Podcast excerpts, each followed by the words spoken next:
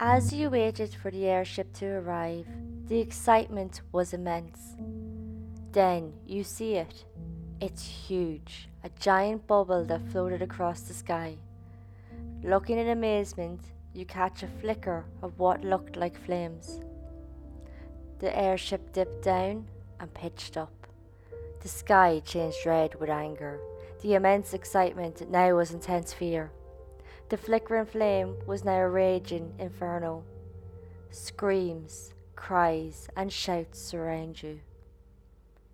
This was the Hindenburg disaster, and this is the good, the bad, and the pure evil. In 1936, the Hindenburg made 10 trips to the US. The 1937 season opened with a single round trip to Brazil. May 3rd, it departed Frankfurt, Germany, to do the first of 10 round trips between Europe and the US that was scheduled for its second year of commercial service. American Airlines made a deal with the Hindenburg to shuttle passengers from Lakehurst to Newark. Crossing the Atlantic was normal. Some headwinds slowed the travel slightly, but nothing major. But 3 days later, May 6th, while trying to land, issues would arise. The flight to Lakehurst was only half booked with 36 passengers. The return flight was fully booked with 70 passengers. Passing over Boston on the morning of May 6th, the airship was hours behind schedule. Later afternoon, thunderstorms would cause more delays for its landing at Lakehurst. Captain Max Pruss was warned of the poor conditions, so he changed course over Manhattan Island. This caused a bit of a spectacle with people running out into the streets just to see the airship.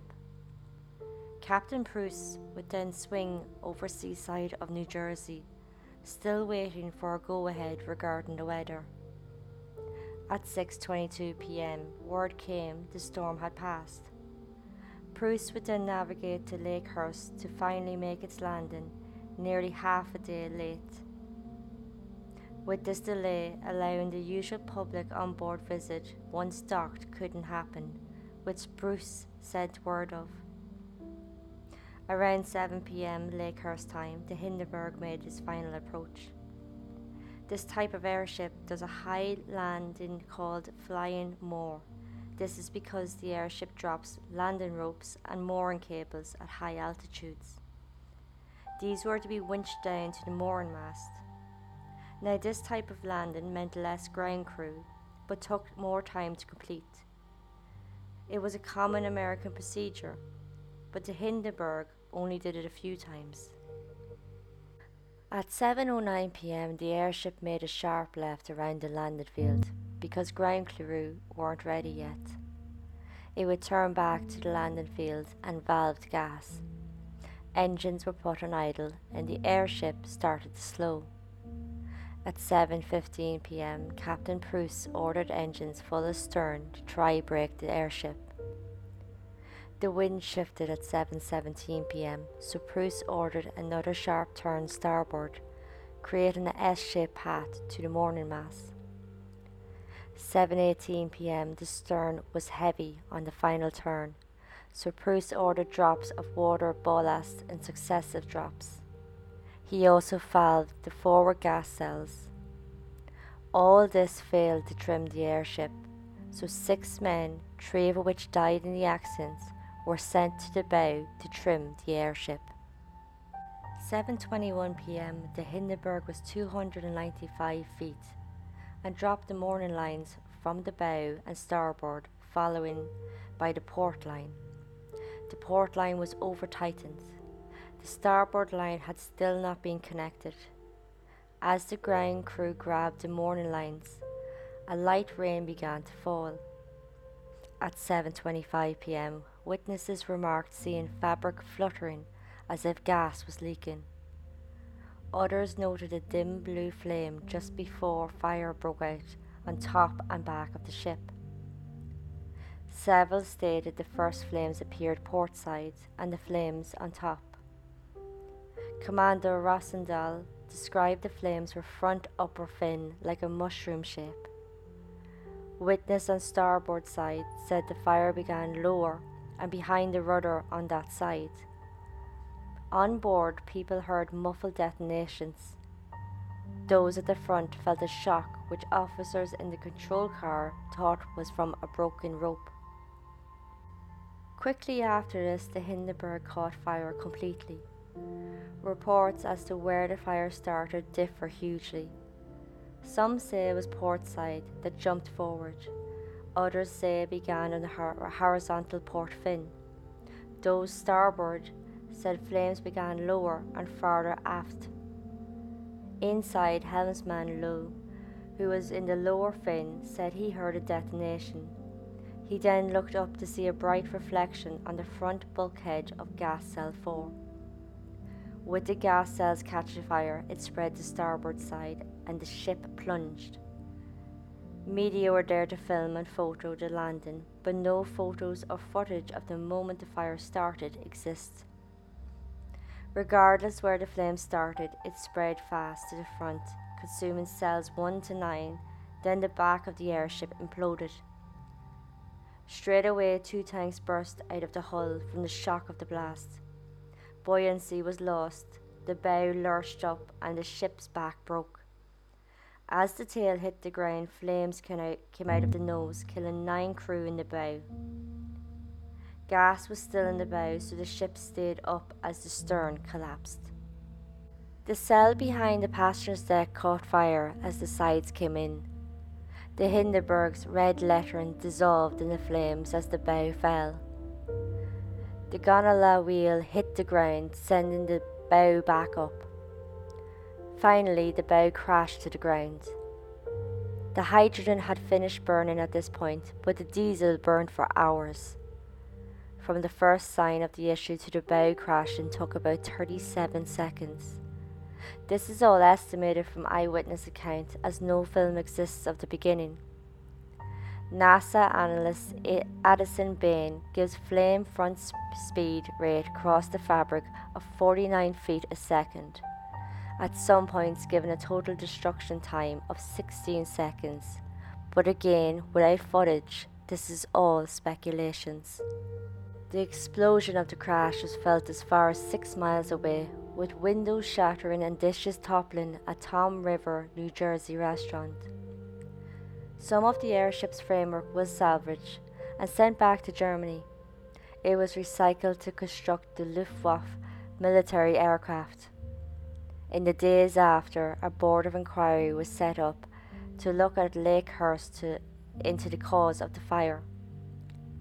The U.S. Commerce Department, headed by Colonel Seth Trimble, Jr., investigated, and Hugo Eckener headed the German commissioner.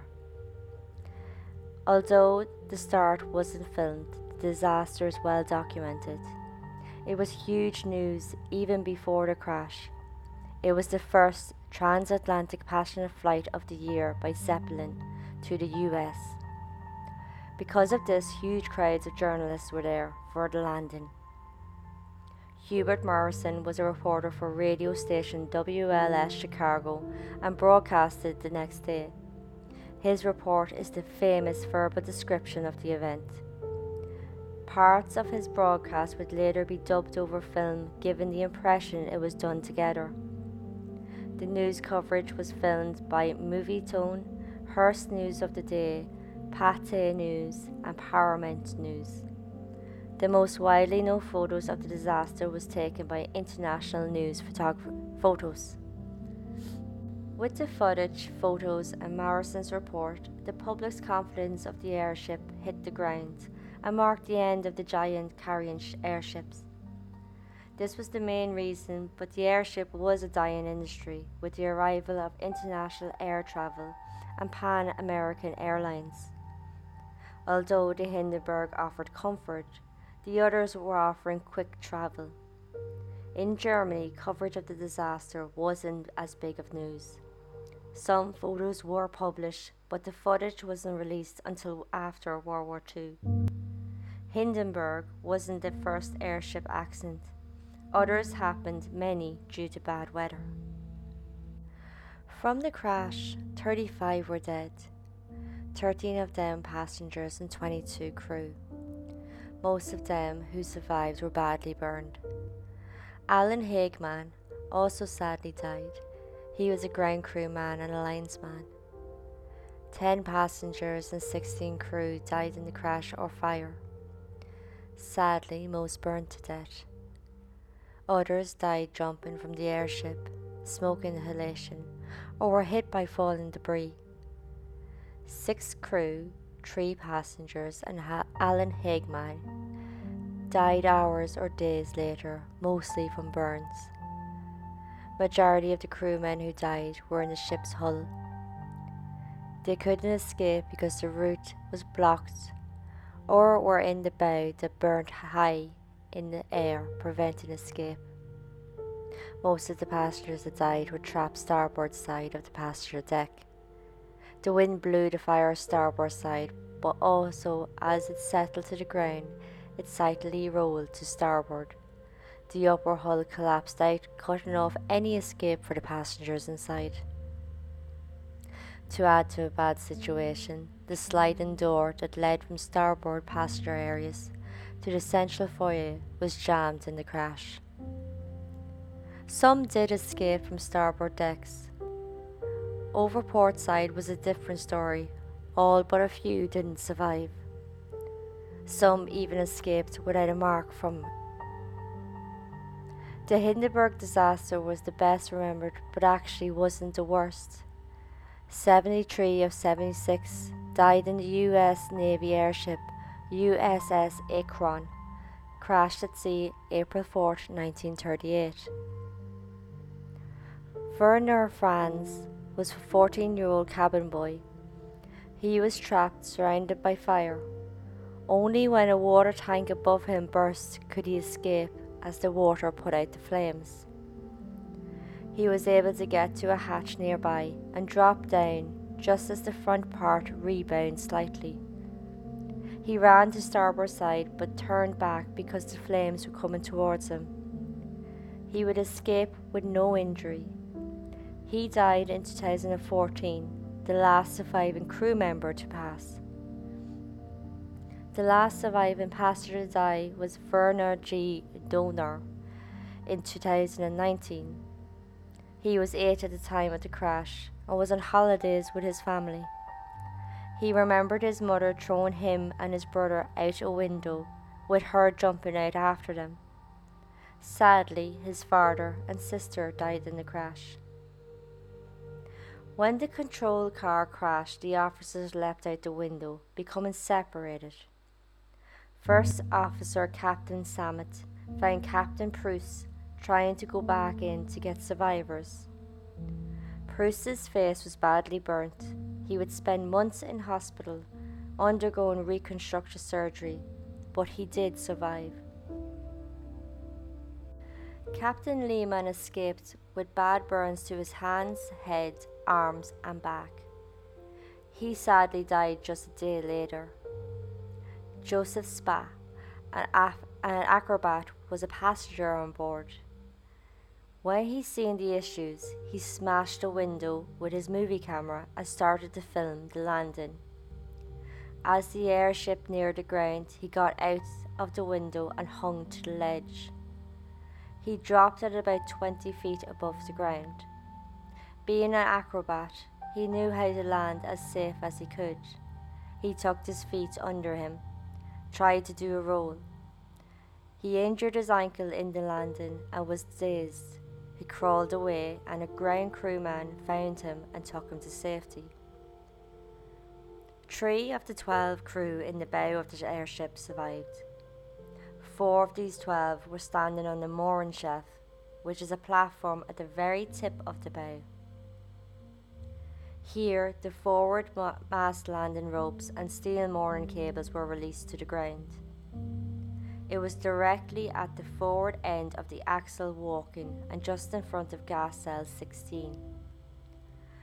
Others were standing along the lower keel ahead of the control car or on the platform just next to the stairway that led to the curve of the bow to the mooring shelf. In the fire, the bow hung up in the air and flames shot through the axle walking. This then burst through the bow. Elevator man Boyer, cook Granzinger, and electrician Liebrecht survived as they were the furthest aft of the bow. Boyer and Granzinger were standing near two large triangle air vents. Cool air was drawn in by the fire here. These two would only receive minor burns. Most standing along the bow stairway either fell into the fire or jumped when the airship was too high. Three of the four standing on the moor shelf were removed from the wreckage alive. Rigger Eric Spell died shortly after being recovered. Helmsman Bernard and apprentice Felber survived but succumbed to injuries a day later. Hydrogen flames are less destructive than others. The buoyancy of the diatronic hydrogen causes heat combustion to release up. Hydrogen fires are also more survivable. The hydrogen in the Hindenburg burnt out in a minute and a half. So what exactly happened? Was sabotage as the most common thinking put forward? Hugo Eckener was the first to put the theory up. He was the former head of the Zeppelin company. Before any inspections of the accident, Eckener mentioned about a shot being the cause, as threatening letters had been sent, but this didn't rule out other causes. Eckener would come to change his thinking, back in the static spark theory. At the time of the incident, Eckener was in Austria on tour. A phone call came at about 2:30 in the morning. It was a Berlin representative for the New York Times who told him about the Hindenburg explosion. Later, at a more reasonable morning hour, Eckener was leaving for Berlin to be briefed when he was met with reporters outside looking for answers.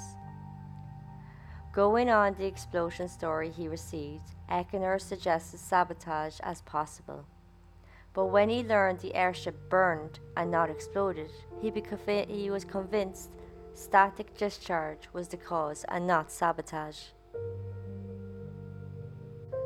Charles Rosendahl, commander of the Naval Air Station, was in charge of the ground-based portion of the landing. He would believe in the sabotage hypothesis.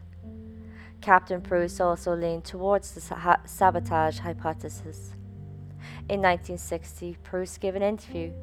He spoke about South America being a popular trip and how often there the airship passed through thunderstorms. Even being hit by lightning, the airship would be unharmed, which led him to believe the Hindenburg was indeed sabotage. Most of the crew couldn't and wouldn't believe one of their own would sabotage, insisting if it was done by a passenger. Rosendahl, Pruss, and some crew suspected it was the German acrobat Joseph Spa. Joseph brought a dog with him and made many solo trips to feed the dog, who was in the freight room by the stern. Those who suspected him based off these frequent visits to feed the dog. He also seemed anxious, being on edge, especially with the delay. It was also thought being an acrobat, climbing objects like airship rigging would come easy to him and would be a great place to plant a bomb. In 1962, Who Destroyed the Hindenburg was published by A. A. Hoehling. In the book, he threw out all theories except sabotage.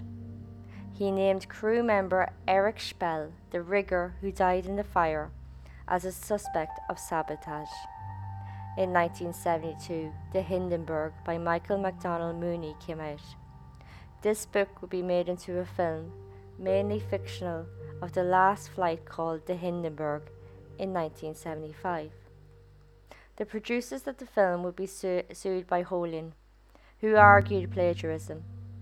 The case didn't amount to anything, being dismissed because the sabotage hypothesis was presented as a historic fact, and you can't claim ownership of a historical fact.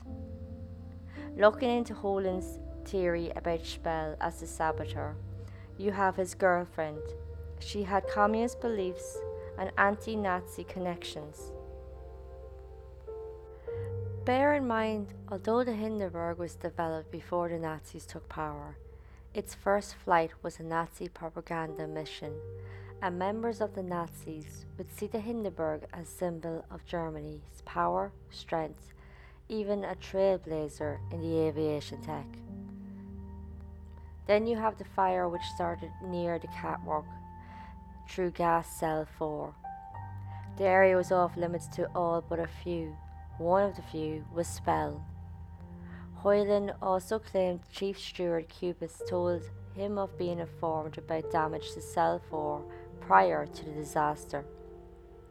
There's rumours the Gestapo looked into Spell in 1938, but nothing seems to have come from it.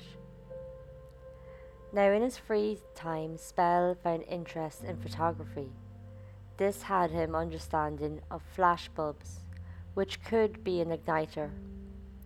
NYPD bomb squad searched after the disaster and found a substance which they thought could be insoluble residue, possibly from an element of a dry battery. Hoehling stretched his theory, although still possible, that a battery to power a flash bulb could have been this dry battery. The FBI found a substance, yellow in appearance, on the valve cap between cells 4 and 5 where the fire was thought to have started. At first it was thought to be sulfur, which ignites hydrogen, and to link to Spell it is used to develop prints. But later, with more testing, the residue was found to be from a fire extinguisher. There was also accounts of a flash or bright reflection in gas cell 4. Witnesses just before the fire, which could have been the ignition. In both Hoehling and Mooney's theory of sabotage, they do say if it was Spell, he most likely didn't want to kill anyone. He probably wanted just to damage or destroy the airship after landing, but because of the delay, he was probably unable to change the course of events. Like a timer, he couldn't alter. Hoehling's sabotage theory has been dismissed by many, as there isn't enough solid evidence to the claim. No bomb pieces were ever recovered. The cell battery thinking found no residue near the stern. The girlfriend claims were very weak. With such holes, Hoehling would lean on a short circuit theory, being a potential cause. Mooney's book didn't go well, and it was seen as more of a setup for the 1975 film rather than being factual. Mooney would allege officers were there investigating, but again, there's no evidence to support this. Those against the sabotage theory argued the only thing supporting it was all speculations. Spell died in the fire, so he couldn't give his side. Spa, the acrobat, was investigated and ruled out with no connections. Both German and American investigators never backed the sabotage. Those who believe the sabotage theory believe evidence was found but hidden for political reasons. The crew agreed with the sabotage theory in a passenger possibility, but this was probably to avoid accepting fault, flaws with the airship, or pilot error. Newspapers, they wanted sales, and sales come from eye-catching headlines, which is the direction they went in, suggesting a Luger pistol was recovered from the wreck, with one round fired. The newspapers went on to speculate someone on board tried to commit suicide or shot the airship. No evidence of this pistol was found, or a person with a gunshot was neither found. Hugo Eckener would say a shot could have been possible, linking to the letters of threat before the disaster, but later he discounted this as a cause. So Hugo Eckener changed his theory this time, arguing that the fire started by an electrical spark, causing a build-up of static electricity. The spark ignited hydrogen on the outer skin. The The static spark hypothesis points out the skin wasn't constructed to allow the charge to distribute evenly throughout the aircraft. The skin was separated from the frame by a non-conductive ramie cords, which were lightly covered in metal to help with conductivity, but it wasn't great. Instead of distributing, it allowed the difference to form between the skin and the frame. To make up the time lost, the Hindenburg passed through a weather front of high pressure and high electrical charge. The morning lines were not wet when the aircraft hit the ground first, and ignition was 4 minutes later. But Eckener thinks the lines became wet within these 4 minutes. When the ropes connected to the frame, it then became wet itself. The frame would be grounded, but not the skin.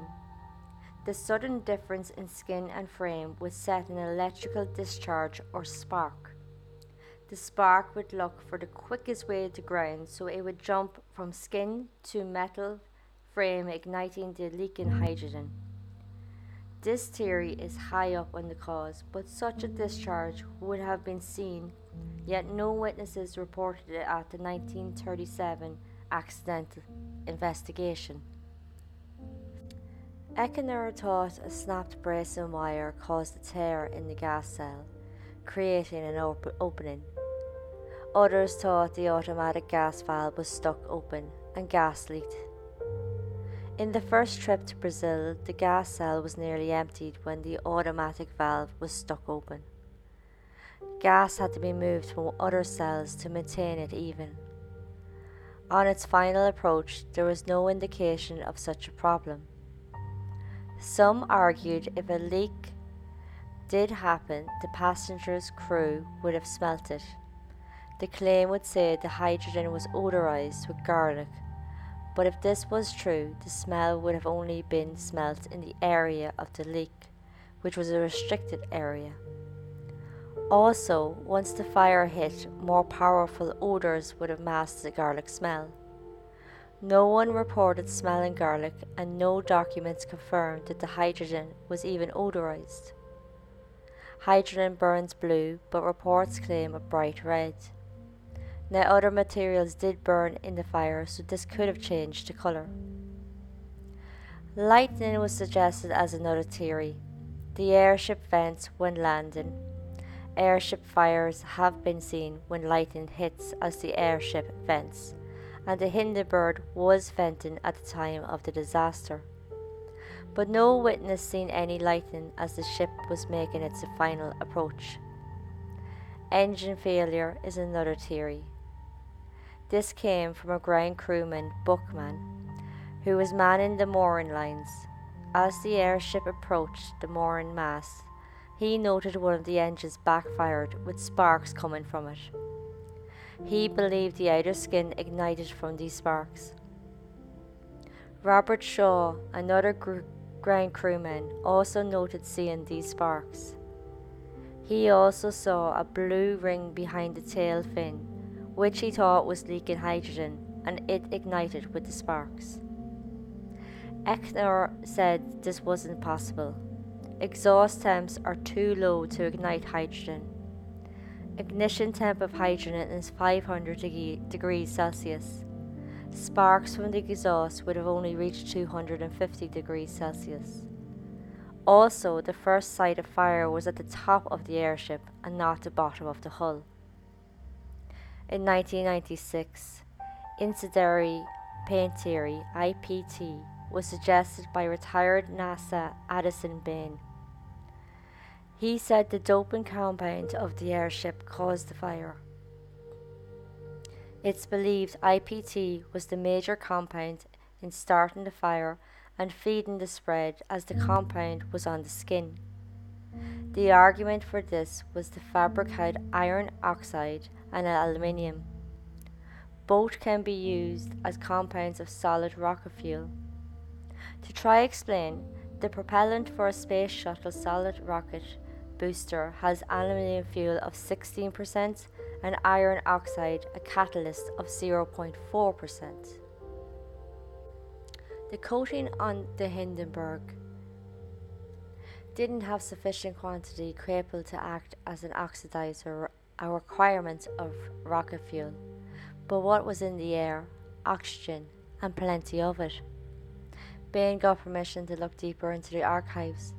He interviewed the wife of lead investigator Max Teichmann. Before he got talking to her, Bain found the German scientists at the time of the disaster concluded the dope on the fabric was the cause. Deichmann's wife told Bain her husband concluded the same, but she was never to repeat it as the findings was a bit of an embarrassment. Officially, Deichmann concluded poor conductivity led to the ignition of hydrogen. Otto Beiersdorf was hired as an independently by Zeppelin, and he'd find the outer skin was flammable. Bain would demonstrate on TV shows the flammability of the fabric, but these were criticized for being too controlled. The fabric was in a particular position, and the electric current wasn't like atmospheric conditions. How IPT theory works, it needs the spark that parallels to the surface. Then panel to panel arching happens as the spark moves between the panels of paint. But astrophysicist Desler would say static spark does not have the energy to ignite the doping compound, and the doping compound would prevent a parallel spark as was suggested. Desler would add the skin was electric conductive in the wet conditions before the fire. Critics also pointed out witnesses port side and crew in the stern all accounted seeing a glow inside cell 4 before the fire broke out of the skin. This suggested it began inside or hydrogen ignited. News footage would clearly show fire burning inside before coming outside. Those who supported the paint theory say the glow seen was the fire igniting starburn. At least two witnesses confirmed this. Bain used these two witness statements to conclude the fire began rear cell 1 behind the tail fin, spreading forward, and this is then seen port side. But photos of the early stage of the fire show gas cells of the aft section fully engulfed with no glow, where fabric was still intact. Burning gas upwards caused low pressure inside, so the skin came inwards. The show Mythbusters delved into the paint idea. Their findings showed that while aluminium and iron oxide are flammable, there wasn't enough to destroy the Hindenburg. If the skin had enough of both, then thermite would have been created, and if that happened, the airship would have not flown due to the weight. They also found the coated part had a higher ignition temp than the untreated materials, so it would have burned slower, and the accelerator indicated a thermite reaction. They concluded the paint may have been a contributor, but not the sole cause. Hugo Eckener would question the airship's structural integrity. The airship wasn't routinely inspected, and evidence showed some damage on previous flights. Because of no inspections, it's not known if the damage was ever fixed. From Rio, the ship lost an engine and drifted over Africa. This could have led to a crash, so Eckener ordered chiefs to conduct checks while flying. But the complexity and huge size of the airship made it pretty much impossible to find all weaknesses. March 1936, the Hindenburg was chosen to do a 3-day flight dropping leaflets and broadcasting speeches. Now before takeoff on March 26th, Ernest Leham launched the Hindenburg with the wind blown behind rather than launching into the wind, which was the usual. As it took off, the tail hit the ground and part of the lower fin was broken. It was fixed, but the force of the hit is thought to have rippled into the ship, causing internal damage. 6 days before the disaster, the Hindenburg had a hook installed to the hull to carry small aircraft. Trials were terrible, with a hook plane, usually a biplane, hitting the Hindenburg's trapeze many times. From this, the structure may have been damaged. Footage and map approaches show the Hindenburg completed many sharp turns just before the disaster. The thinking is these turns might have weakened the structure, especially near the vertical fins. This is thought to have snapped a bracing wire and punctured a gas cell. This theory would be called the puncture hypothesis. The bracing wires weren't great. Tests after the crash showed they broke at 70% of its rated load. A punctured cell would leak hydrogen into the air, and this could have been ignited by a static charge, if strong enough. But if the bracing wires snapped and hit a girder, it could be sparked and also ignited the hydrogen. Inside witnesses said about a muffled detonation sound, and outside witnesses said about a crack sound, both of which could have been the snap of the bracing wire or hit of the girder. Eckener said the puncture theory with pilot error was likely to explain the disaster. Eckener pointed blame at Pruss, Lehman and Rosendahl. As to him, the landing procedure was rushed, with the airship badly out of trim in poor weather conditions. Pruss made the sharp turns, Lehman pressured this to be done, and Rosendahl called the airship in for landing. Eckener noted another small storm was coming after the thunderstorm created conditions for a static spark. In the U.S. inquiry, Eckener said he believed the fire was caused by a static spark igniting the hydrogen. There are so many theories as to what happened. All are possible and all can be explained away. A question does remain: what caused such a rapid spread of the fire, the entire length of the airship, which is 804 feet, or 3 Boeing 747s, within seconds? Debates arose again, centering on the fabric covering and the hydrogen used for buoyancy. Those for the paint and hydrogen theories both agree the fabric coating was probably responsible for the rapid spread of the fire. The combustion of hydrogen isn't usually visible to the human eye. Its radiation is seen in ultraviolet. So what's burning in the photos can't be hydrogen. But black and white at the time had a different light sensitivity than human eyes. Hydrogen burns invisible, but materials around it, if combustible, would change the colour of the fire.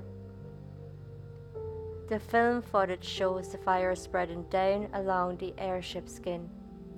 The radiant heat was huge from the blaze and would quickly spread the fire out the entire surface, which led to an explanation of downward propagation of the flames.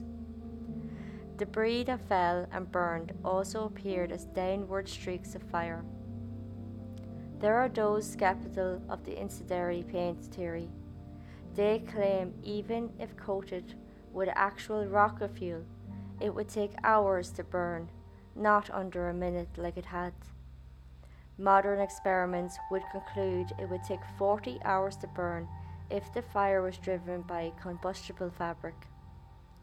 The most conclusive against it is in the photos of the accident and of other airships not doped with aluminium. They still burned fast and violently exploded. When one gas cell explodes, it creates a shock wave and heat. The shock wave usually rips nearby bag or bags, then they explode. Photos of the Hindenburg clearly show after the cells exploded, and the combustion products vented out the top. The fabric at the rear was still intact, and air pressure outside was acting upon it, caving the sides in because of the reduction of pressure caused by the venting of combustion gases at the top. But all of these are theories. What is for certain is a sad, terrible accident happened, Exactly what or even who caused it may never be absolutely known. What did come from the accident was an end to the airship era. People became uncomfortable, scared and concerned about airships. American and German companies had big plans to build more airships and saw the Hindenburg as a test case for their new investment. But from the crash, these plans were all scrapped. Advancement in aviation technology came after the crash. This was common even before the crash. These new advancements included quicker flight times, which would have ended the airship popularity within years, regardless of the horrific disaster. Sadly, it didn't come in time to avoid the disaster. Thank you all for listening. Next time I'll be looking at Josef Mengele, also known as the Angel of Death. He is known for his actions at Auschwitz, performing deadly experiments on prisoners, selecting those for the gas chambers, and administering the gas himself. Until then, this was The Good, The Bad and The Pure Evil.